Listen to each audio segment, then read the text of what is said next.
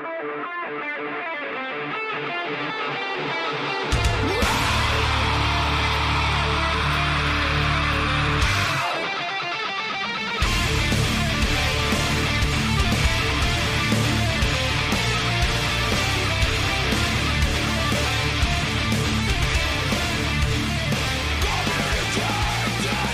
right, today is Sunday, June 20th, 2021. Holy cow, 2021. It's like we're in the future. And this is episode 254 of the Defensive Security Podcast, the, uh, the, the Great Revival. The Great Revival. And by the way, happy Father's Day. And I don't think I remember how to do this, but hi. Hi, it has been so long. How I've, long has it been? I've forgotten how to internet. It's been almost a year. Wow. Our last one was uh, July 14th of And, last year. And, why, poor, poor Jerry, why have we left our wonderful listeners alone for so long and alone in the woods?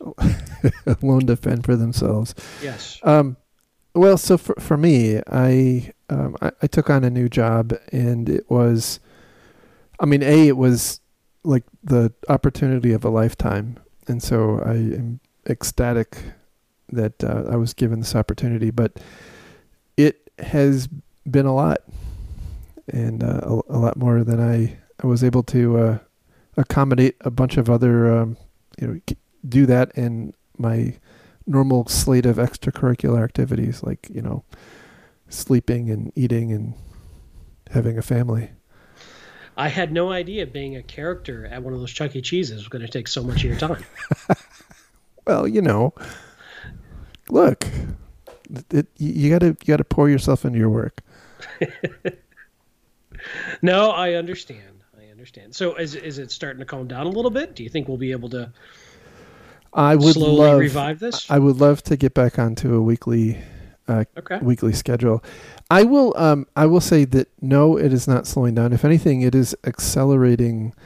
Uh, but my capability to handle it and um and stay sane is improving. So Oh, well, that's good. yeah, That's good. Well, excellent. Well, I'm I'm so happy that we're back, and I hopefully some of our listeners are still out there and remember who we are and join us once again on our regular machinations around the craziness that is information security. absolutely. And just do remember that we love you all. It was it was you know me, not you. So there you go. I love most of you. There's a few of you out there that scare me. You know who we're talking about. All right. So, um, in the past year, there's, I guess it's been kind of a kind of a quiet. Uh, Disclaimer. oh, that's right. The thoughts and opinions that we talk about on this show are ours and do not represent anything other than our own and our uh, respective pets. That's true. See, we're out of practice. But yes, you were saying.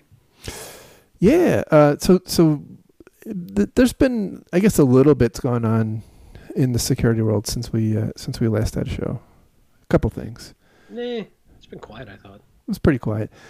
Um, seriously though, there there's been some fairly significant stuff going on. You know, kind of going back in in my mental rolodex. Uh, obviously, the solar SolarWinds debacle at the end of last year was quite a, a momentous occasion. I think it was a that was a pretty big wake up call for a lot of businesses, just given the scale and the the nature of the attack. I think there was something like eighteen thousand uh, organizations that were uh, touched, as we'll we will say, by this uh, this particular attack. And now, is as best I understand that not all eighteen thousand were you know were actually pillaged and and uh, and burned, but uh, you know it. I think it caused a lot of work uh, for a lot of uh, a lot of incident response teams for sure. Yeah, and those kind of supply chain attacks are really pernicious and difficult. You know, there's there's not a whole lot of vendors out there selling the magic box that will blinky box that will secure you from a trusted vendor having malicious code thrown into their update stream. Uh, that's a that's a tough one. Uh, you know, aside from once again that very difficult task of segmenting and and monitoring for malicious activity between trusted devices, which sounds great in principle, but is really tough to instrument in after you've got a very established environment. Well, especially when you're talking about something like SolarWinds, you know, which right. is which is by design intended to have a pretty privileged place in your network in terms of you know the ability to reach out and touch things. And you know, it, it occurred to me that it was very much like the NotPetya attack. It, it you know, obviously the, the the payload, as it were, significantly different and and whatnot. But you know, in NotPetya, there was lots of armchair quarterbacking saying, "Why on earth did you know a Ukrainian te- tax software have the ability to interrupt hospitals in Wisconsin or wherever they were?" Right? That that didn't make a lot of sense, and so there was lots of uh, you know, lots of op- opinionating about uh, segmentation and whatnot. But this is a this is kind of a different beast when you have a trusted piece of software like SolarWinds, in which again, like that, I, I would assume that most most organizations that had it, um, you know, unless they have internal segmentation and it's only responsible for certain aspects of the environment. I mean that that's really bad. Yeah, that's a tough one.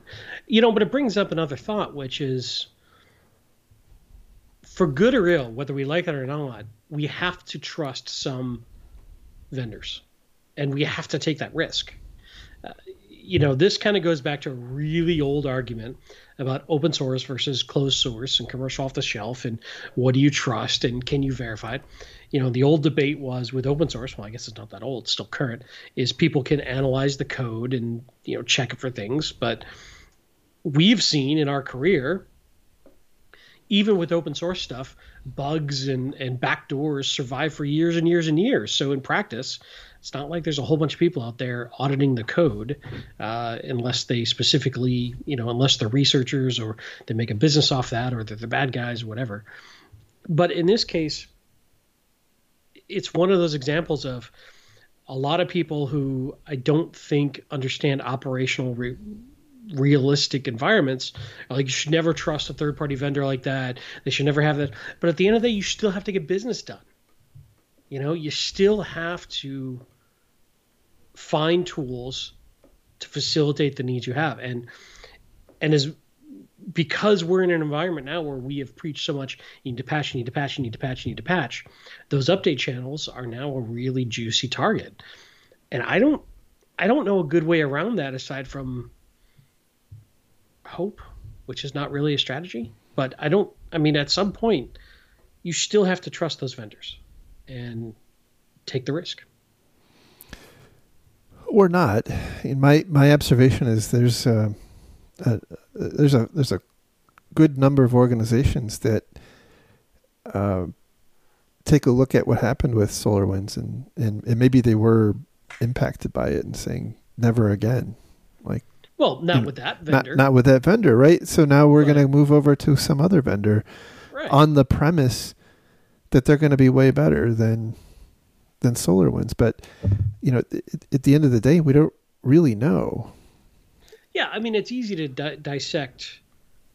You know, the whole solar SolarWinds root cause of it was an intern and this happened and that happened, and it's really easy to to point fingers and blame. And go, oh, that's crazy, but you know, that's only one of a thousand ways this could go down. And uh, glass houses, you know.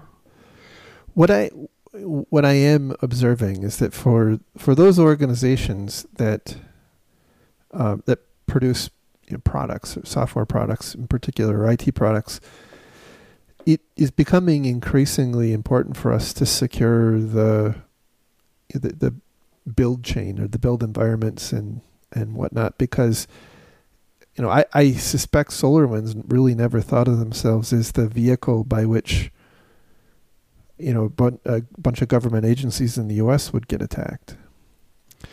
And yeah. and you know the same thing recently happened with Microsoft and Exchange, and and just this past week there was uh, some uh, some malware running around that was signed by Microsoft. We don't yet know, at least I've not seen the readout on how that happened, but you know, like you, can kind of use your imagination.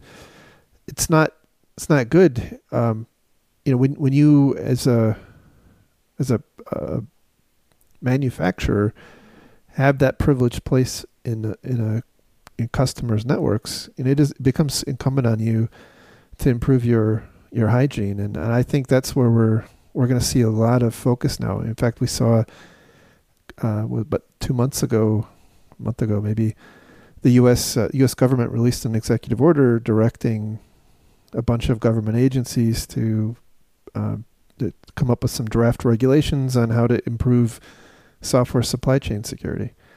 Now, you know, the skeptic in me says, well, you know, is it re- will that really result in anything meaningful, or is it just going to be more, you know, more bureaucracy? Don't really know. But the net point is, I think as an industry, we we do have to get better. But as a customer, it becomes really difficult. How do you know which of your providers, software providers or hardware providers, are acting responsibly and which aren't? Well, you send them the third-party risk management spreadsheet to fill out, and uh, you ask. That's a good point. I, you know what, I forgot about that. I forgot about that. Your code supply chain. No. Yeah. Do you run antivirus? Right. and what's interesting about this too is we're moving into a world where, or we've already moved into, development speeds up and it gets faster, and and there's we're trying to build less friction into that build environment, into that coding environment. Now, I'm not a coder, I'm not a dev guy, so I don't understand this very well, uh, as well as some can and do. But security is a friction point often. So that can be at odds with what the industry is driving towards, which is faster, more nimble, dare I say, more agile development practices. Uh, and how do you balance that out? And that's you're right when you take it from the flip side of hey, if you're if you're that developer or that company that's in those networks that could be a victim of supply chain attack. Yeah, there's a lot to think about there, and, and there's a lot they could do uh, or should do, but it's always at, at odds with how fast can I develop, how quick can I put innovation out, how you know how can I serve my customers' needs, you know, how can I reduce my costs? Right. So it's a tough it's a tough problem. It, it is it is, but um, we're we are. I, think we are entering a new. Well, it's not really a new phase. I'm, I'm sure I'll get angry emails that say, you know, this has always been a problem. It's just, you know, it's becoming the shark attack of 2021. Look, man, right? it was a digital Pearl Harbor, man. It was a digital Pearl Harbor. Oh, geez, that brings some flashbacks. I was uh, there on the beach that day. Jeez, ridiculous, ridiculous. Anyway, you bring, you, you bring up the government though, which is interesting. I, I, what I fear, honestly, is that most of the time legislation becomes much like compliance after the fact, fighting the last war. It becomes a bare minimum that people point to as, look, we're secure and vendors game it to get their gear listed as required or recommended. And I don't know, I'm just very cynical of the slow moving bureaucracy of a government keeping up with the threat landscape. But I don't know.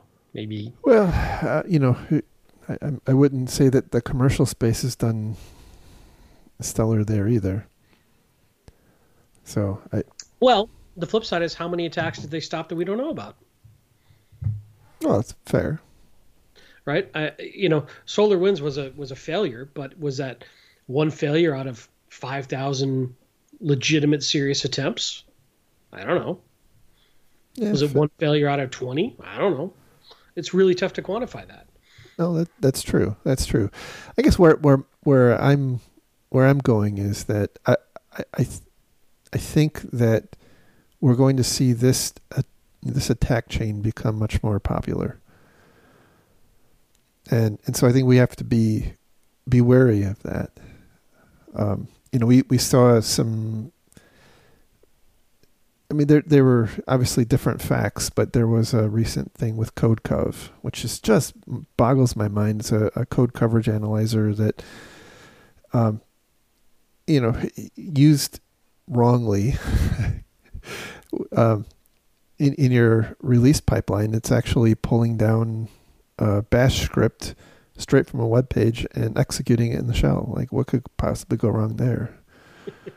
right. So, and and it did, and it did. So, um, you know, but but again, the the the point is, the the bad guys are, you know, they're they're driven to make money to accomplish their objectives, however that may be. And as we get better at one, you know, securing the perimeter, I'm not saying we are, are all that yet, but as we, you know, it becomes harder to do, uh, you know, accomplish your your mission through one method, the water sloshes to some other place, similar to what's going on with ransomware right now right? Uh, you yeah. know, the ransomware, and we saw this. Uh, you know, I remember this was kind of on the uptick when we when we last spoke, where the, the bad guys were, you know, not just encrypting but also stealing.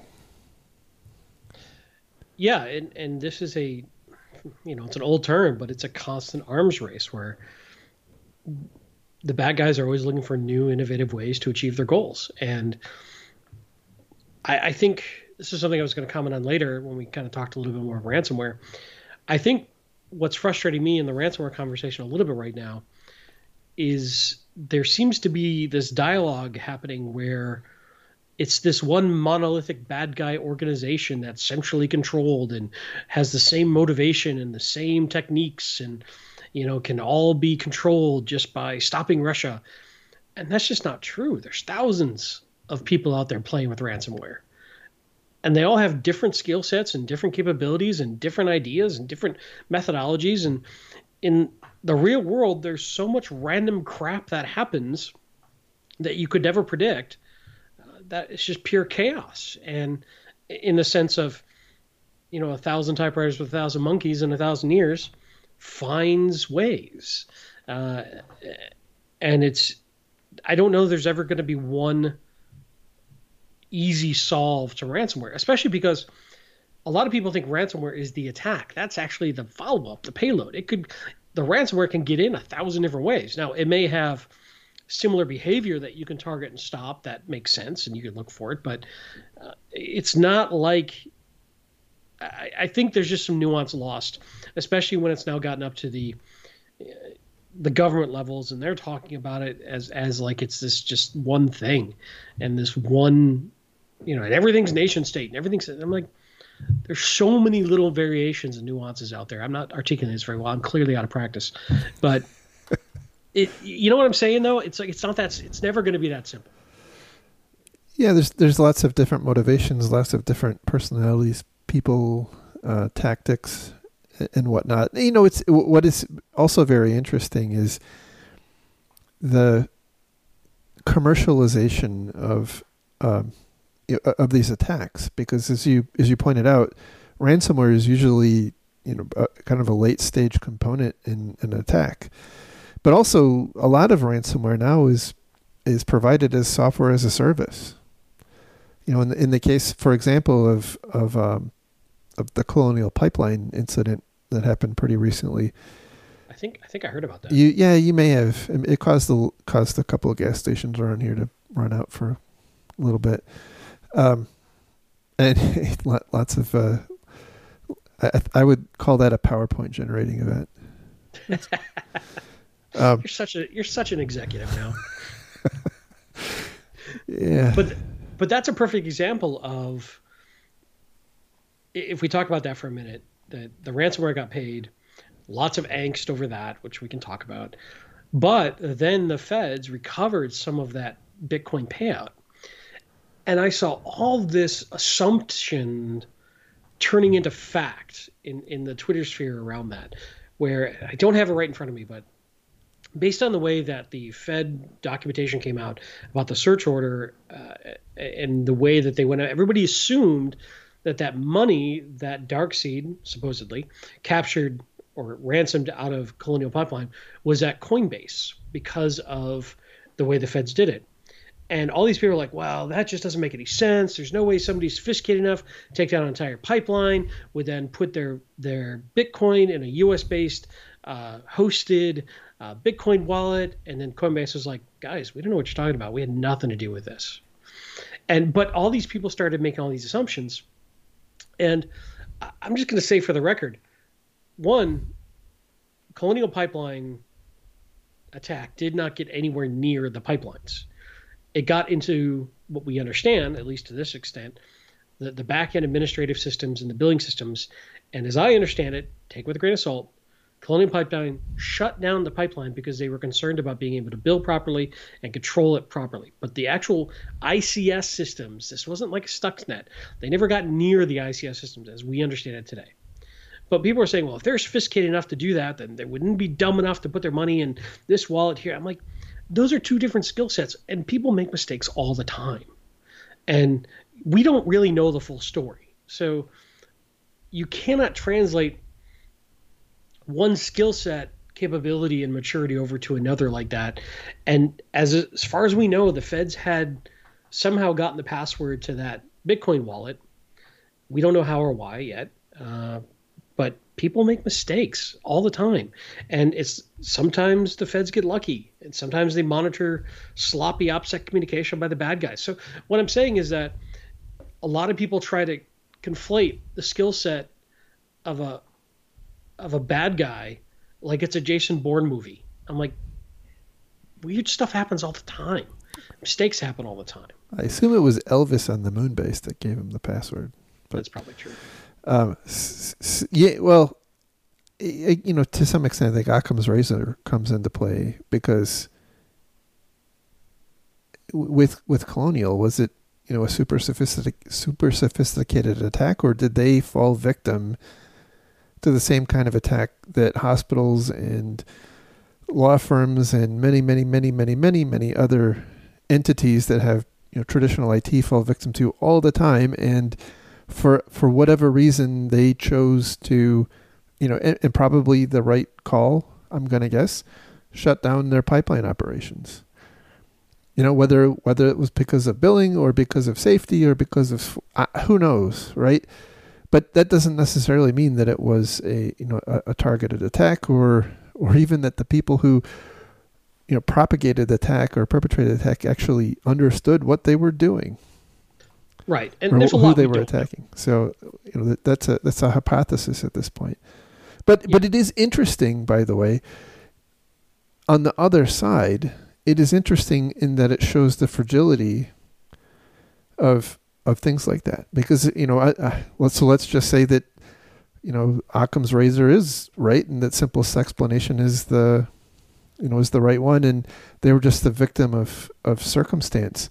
Holy cow that's you know a a, a trivial target of or, or crime of opportunity was able to shut down such a massive yeah. piece of infrastructure. That's a that's also a problem. It is but would it happen again now? So now we have this input into the thinking. And I don't know, uh, you know, five years from now,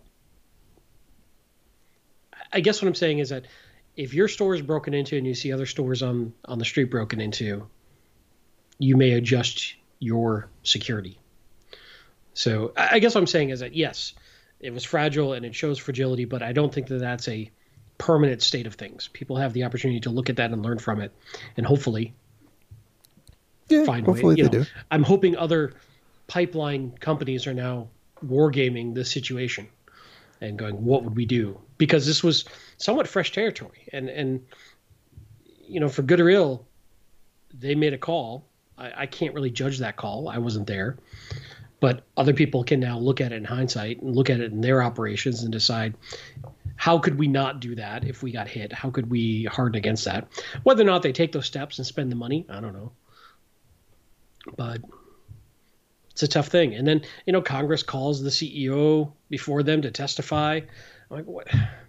What? What are you going to do, Congress? Seriously. I, I, Pass a law. Okay. that's, that's what they do.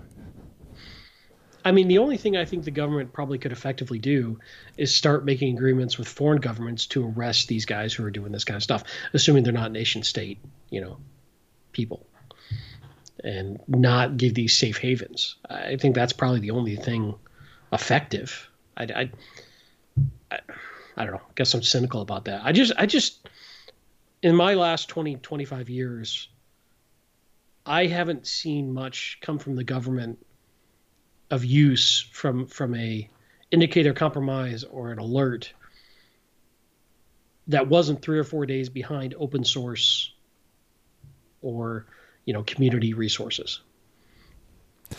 Eh, fair fair but at the same time that is presumably something with investment in organization that they, they could improve. Yeah i, I don't want to i don't want to knock them, right? It's a really big, tough bureaucracy, and the, and the government's trying to do good things. But you know, U.S. CERT, it was it was always ironic of like, hey, this big nasty bug exists in this firewall. You better patch it. Five days later, you know, U.S. CERT comes out to tell us the same thing. I'm like, okay. Uh, you know, I, the FBI has been trying to do the InfraGard stuff, which is good. It raises awareness. I just I, I worry that this is a that the U.S. government is such a bureaucratic organization that it cannot operate fast enough with all of its checks and balances to to be ahead of the curve. In my cynical world, they I mean they, they certainly will will have to adapt, right? In, but, in order to be successful, yes. But they do have the law enforcement and political components that we don't have. Yep. Right? Yep. So maybe that's where they can be very very helpful. Absolutely is way over my pay grade. Absolutely. Well, you know, we'll we'll see what comes of that. Um, I out of the out of both the Colonial Pipeline and the SolarWinds attack, I think the you know the government feels, at least in the U.S. here, feels a much stronger mandate to be activist. Just do something. Yeah, it, it, it, look, it's.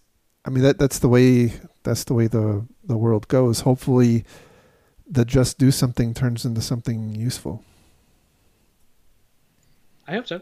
I just I'm skeptical, but mm-hmm. not not not because I think they're bad people or don't know what they're doing. I think it's just a really tough environment to operate in compared to this problem. Yeah, fair enough. So so what else has uh, has caught your attention over the past year? Um, you know, obviously the cloud is a big deal, and I think we're seeing more and more organizations shift to the cloud. We're seeing a lot of the industry shift to the cloud. We're seeing, you know, in many ways, most of the vendors are starting to look at, hey, you know, instead of the data center being the central point, the cloud is your central point. So how do we build something that funnels all of your traffic into our centralized control point and back out again?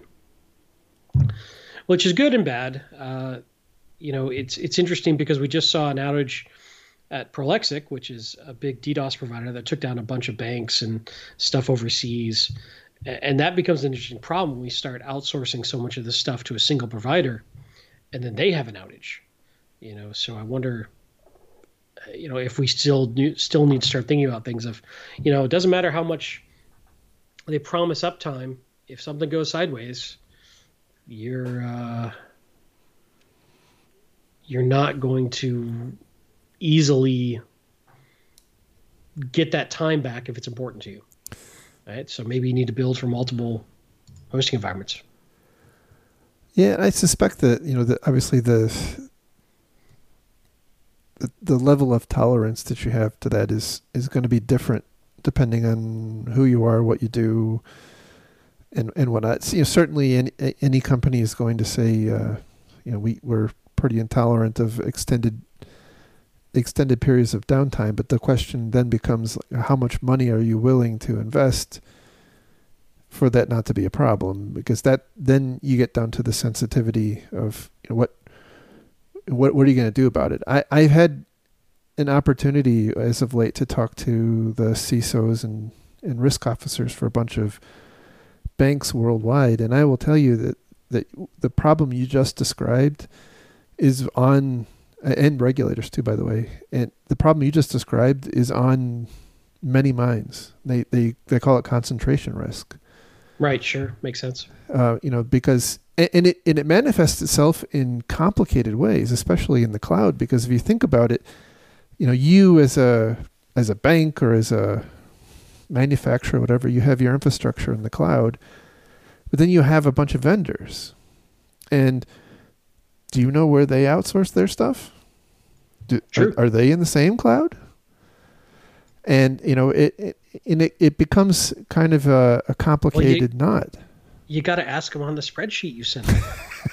Clear, clearly, that's clearly right. But you know, it it comes down to um, again, like you said, you you have to understand, you know, where what their exposure is, and is it the same exposure or the, a different exposure to you? There was a recent, uh, maybe not so recent, outage of a big managed security service provider, you know, because they they uh, they experienced an outage in a in a cloud environment, and you know, I know that there were a couple of uh, companies who were also impacted by that. So now, not only were part of their IT operations out, but also their security operations was out. And so like they were, you know, they were they had, you know, one hand tied behind their back and they were blinded. Yeah, that that's tough. I, I remember when you and I worked together a long time ago building a new facility that was going to host a managed service provider.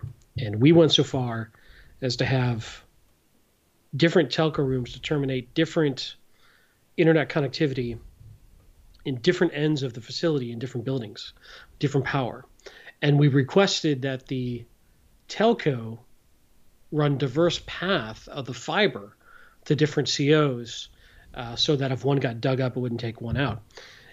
As it turned out, the phone company said they would do it, and they didn't. They lied to us. And so that's one of those things too that, that you could try your best to have as much diversity as you can and think you're doing it right and still get caught. Yeah, yeah absolutely. You know? So it's it's an interesting problem, and I think it's also really tough for organizations to truly exercise that DR in a way that is meaningful, that really finds those problems. Uh, and it's very expensive and it's very difficult and it's very complicated. But I would say you need to truly understand and accept the risks involved with that and know if you're not doing it where your, as you mentioned, concentration risk is and accept it at a, at a true level so that you're not caught by surprise or you know you weigh the costs versus the the, the benefits of trying to build true redundancy and decide against it or for it. Yeah yeah it's i, think cloud is is um is driving some some new discussions because if you think about it from the lens of a regulator let's just say you know on the one hand you want you want banks or or um, utilities or, whatever, pick your industry, to be able to innovate and operate more efficiently and securely and and robustly, which in in large measure is what cloud can can offer to you. But at the same time, if like let's just say all banks everywhere were running on Azure, and then Azure has an outage, well, that's just that's not just a problem for the banks. Like that's a problem it's an emergent problem for the country or the or the you know the economy. It, so these are these are some um, kind of mesoscale problems that uh, you know the the world has to figure out as we continue our move to the cloud, and why I think we're seeing some you know some stickiness of the whole idea of hybrid cloud being able to you know move stuff around between different providers and whatnot. So um, well, and the reality is too, most companies doing any sort of M and A, you know, let's say a company decides we are AWS centric, and they build all their skill set in AWS, and you know, and then they buy a company running on GCP. Right. Uh, the reality is, we probably are going to have to, for any sizable company, deal with multiple clouds. Yes. Yes. And then learn them well enough, and then abstract them well enough that we can secure them similarly across them regardless of the paradigm that that particular vendor uses, which is a tough problem. It's Absolutely. a lot to ask, uh, but I don't see I don't see a way around it. Uh, you know, because we continue to see people make very basic mistakes in their cloud security that causes huge leakages of data, and you know that we don't we don't need ransomware when you leak the data yourself, right? Uh, to make everybody's life difficult. Yeah, there was just a story recently about what was it CVS? I think I, I feel like I'm going to get in trouble by maybe not getting their name right. I think it was CVS, and if not, I apologize you know, about the uh, billion billion records that that leaked. Uh, we used to do this show with notes. You might recall. I I, I do know. I, I remember. That was a long time ago. It's like a decade ago. we'll do it live. F it. We'll do it live. Uh, anyway, the, you're you're you're spot on. Like that, you know, we um, it, it, particularly in cloud, there are a lot of ways to shoot yourself in the foot, and doing it right in one cloud is challenging. But being able to, you know, have sk- enough skill to you know, properly secure things in multiple different clouds is even even trickier, which I think is you know why when somebody comes along and finds a way like the you know the universal cloud abstraction layer, like they're going to make a mint. I, I agree. I think it's coming. I think it. I think there are people already dabbling in that area, uh, and especially from security or whether it be, you know, uh, SIEM sort of integration or whatnot. It's I, I can see it very much as in, in, a control framework too of you know, having that abstraction layer of I want to control segmentation and then having that translate into the various cloud methodologies, but still just, you know, be the same mindset, I think is going to be key. Uh, the problem is, as always, all the clouds are, are innovating very fast and things change so rapidly. I don't know. That's a tough problem. Uh, it's, you know, you need different subject matter expertise and, and to, to coordinate that well and to, and the auditors, bless their hearts, probably are still catching up anyway, and don't really know how to audit this yet. Not very well, in my opinion. No, that is absolutely the case. Um, you know, I, I, I do in some regards think that cloud is, um, as an industry, is advancing f- faster than we're able to build sound practices around it. it or I should side, say, build and you know, build and implement sound practices. Fair, I would agree. The flip side is it also is this amazing opportunity to fix 40 years of bad data center practices. Oh, yeah. Or learn from all of our mistakes from a security standpoint, at least, uh, and shed all that technical debt. But I think a lot of people are rushing to the cloud in a forklift mentality and not truly rethinking that, unfortunately. Uh, and I see that over and over again. Yeah, it, it yeah, I look. I, I think there is value in the forklift, but if you do that, you have to be cognizant that you probably have to carry some, your forklift over some of your bureaucratic ways as well. Otherwise, you're going to get yourself into trouble. But it it really is an opportunity to transform your your your business processes and applications and development processes and whatnot. Uh, but uh, you know, all too often I do see organizations taking you know, picking and choosing the parts that they like and ignoring the part the, the expensive parts that they don't. Right. So you know it, it, but you're you're spot on. Like this is this is the opportunity of a lifetime, in my mind, for from you know, getting a chance to do it right. Like this is this is the the time. There probably is not going to be another one like this. So we damn well better get on it.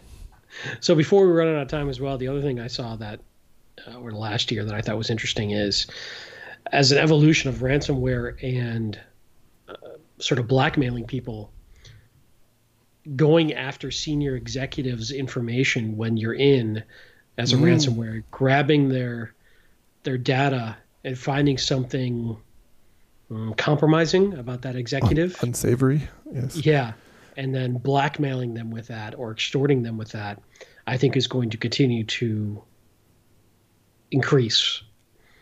And it's probably going to get uglier. And I wouldn't be surprised if it leads to some uh, what's the word I want to use? Uh, things getting released that lead to criminal activity charges uh, that would have been hidden, you know, maybe hidden inside deep in the inner emails of some chief executive or whatnot that get found by a ransomware gang and released to the world. And candidly, I'm surprised we haven't seen that already. Well, I'm busy. Give me a minute. Uh, oh, I mean, yes. No, you're correct. Uh, but I think it's coming. And I think that they're already starting to do things like harass executives by calling them at home. And I think now that they're starting to dabble with, you know, releasing little bits of data, uh, I think that's going to be their next target to leverage better ransomware payouts. It's yeah. find what, malicious. Wasn't things. it the, the Panama Papers? I think was the was was a, uh, a similar kind of operation against a, a law firm in Panama. Yeah. And, it, and, I vaguely recall this, so don't quote me on this, but it had to do with like how rich people were hiding right. money from taxes or something. Yeah. And uh, yeah, so who knows? It could be, you know, it could get real interesting if somebody gets a hold of some very well-known executive and finds something salacious in it and starts blackmailing them and you know so i see that evolving out of the current ransomware yeah, if you just if you just think about what their uh, their objective is, which is to get paid, right? If you know, so I think they're they're finding less and less organizations willing to pay, you know, because they they lost access to their data. So now they've pivoted to stealing a copy and threatening to either disclose it or, or auction it off. So that's like another incentive for you to pay. But I think now a lot of organizations are saying, well, particularly with the um, the, the data privacy laws now, you, you pretty much have, unless you're going to be a shady a shady company, you you have to treat that as a data breach, a disc, you know, a, uh, a reportable data breach anyway.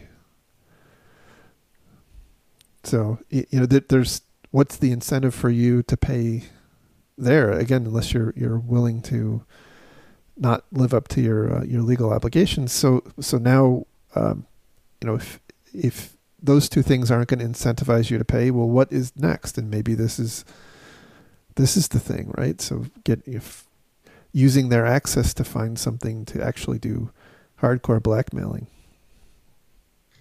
Yeah, and I don't, you know, I don't have an easy solve on that one either, other than just you know typical ransomware defense or malware defense. But uh, I do wonder what's next because it, I, I, you know, while that may in some ways be fruitful, I, I'm I'm not sure that's going to incentivize a lot of companies to pay. It seems like, you know, as a business model, the next step is they have to find ways to actually like destroy your IT. Interesting. So, so I, things like UF, UEFI or you know hardware type attacks. Before they buy stock or after they buy stock and whoever you're going to buy your new stuff from, right? That's true. What um, what was it? REvil or one of the uh, one of the ransomware gangs actually has on their marketplace. Uh, if you're if you're a member, you can get a heads up about who is about to be attacked, so you can presumably short their stock. I mean, it's we're like, we're on the wrong side of this. There's a lot more money to be made out there. They're, they're finding ways to to monetize like every aspect of uh, of this. So, uh, which again is that that's it's the point of the game. So as one aspect of this becomes less profitable, they're going to find new, innovative and more painful ways for uh, you know, to uh, to monetize us. There's also been a lot of talk lately about making it illegal to pay. Yes. Ransomware at least in the U.S. to some extent, I think they already have, and they're, what they're doing is they're using some of the existing uh, constructs like um, denied parties. So they're making, you know, they're they're claiming or they're adding um, the ransomware gangs or specific people to the uh, U.S. Department of Commerce's denied parties list. And so, if you transact business, i.e., pay them money, you know you are doing business with a with, with a denied persons, and you you can be subject to severe sta- sanctions. Yeah, I'm unsure how I feel about this. I go back and forth on this topic, honestly. Uh, I see maybe they're edge cases, maybe they're rare, but I see lots of circumstances I can think of lots of circumstances where it may make sense to pay, as sucky as that is. Uh, you know, a, a hospital that life treatments are being held up for whatever reason or whatever. I can see possibilities. I don't know. I I, I don't like a one size fits all solution. I'm I'm not a fan of that being mandated by the government either. But I get I get the idea behind it, right? Starve it out and it'll go away. I understand the logic. I also understand that it's sometimes not that simple if you're the victim. So in, in 20 years, there's going to be a whole new trolley problem, set of trolley problems. One can hope. With uh, you know, with with ransomware. I live for those trolley problems. we'll we'll we'll see. Anyway, all right. Um, hap- again, happy Father's Day to every uh, all the fathers. Belated Happy Mother's Day to all the mothers. And uh, anything anything else? Every like other say? holiday we missed in the past year. Yeah. Happy, happy Christmas, Happy New Year, uh, Happy Halloween, Happy Arbor Day, um, Happy Easter.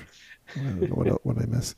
I, for one, am happy we're back. Hopefully, we'll be back on a regular basis. Absolutely, me too. All right, maybe we'll, we'll get back to our usual semi quality. That seems like a stretch. That's a lot to ask, isn't it? Although, although the bar there isn't high, so maybe be all right. Uh, all right. Have a good evening. Have a good week, everyone. Hey, if you want to find us on the Twitters, I'm at Lerg, L E R G, Andrew Kalat. Jerry, who rarely tweets because he's busy these days, but is still at Malicious Link. So, you know, hit him up. Yeah, I, I have to tweet. Uh, I got the best spam email ever. Ever. It was an invitation to join the Illuminati.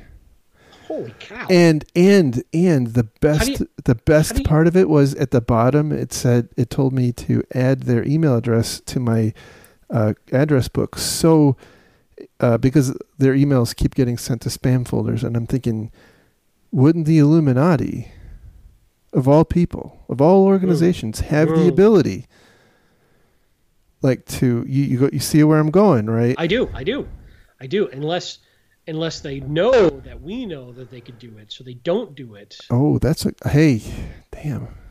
I didn't even think about that so they clearly cannot. But now, but then they the would know in front of you. But we know that they would think that. So, hmm. uh, man. Anyway.